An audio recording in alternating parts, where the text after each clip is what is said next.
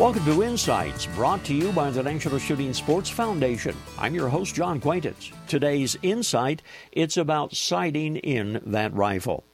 Well, are you confused about where to sight the point of impact on that deer rifle of yours? Well, try this. Sight in your rifle two inches high at a hundred yards. That's two inches high at a hundred yards. Now, there's a reason for this.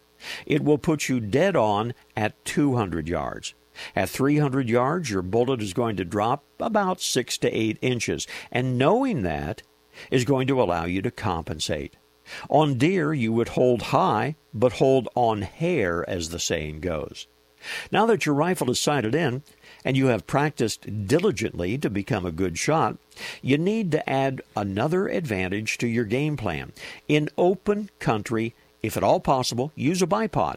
It's going to provide the stability required to make those long shots. Now, bipods can actually be mounted on your rifle, and they really can make a difference to that steady hold. One more tip practice.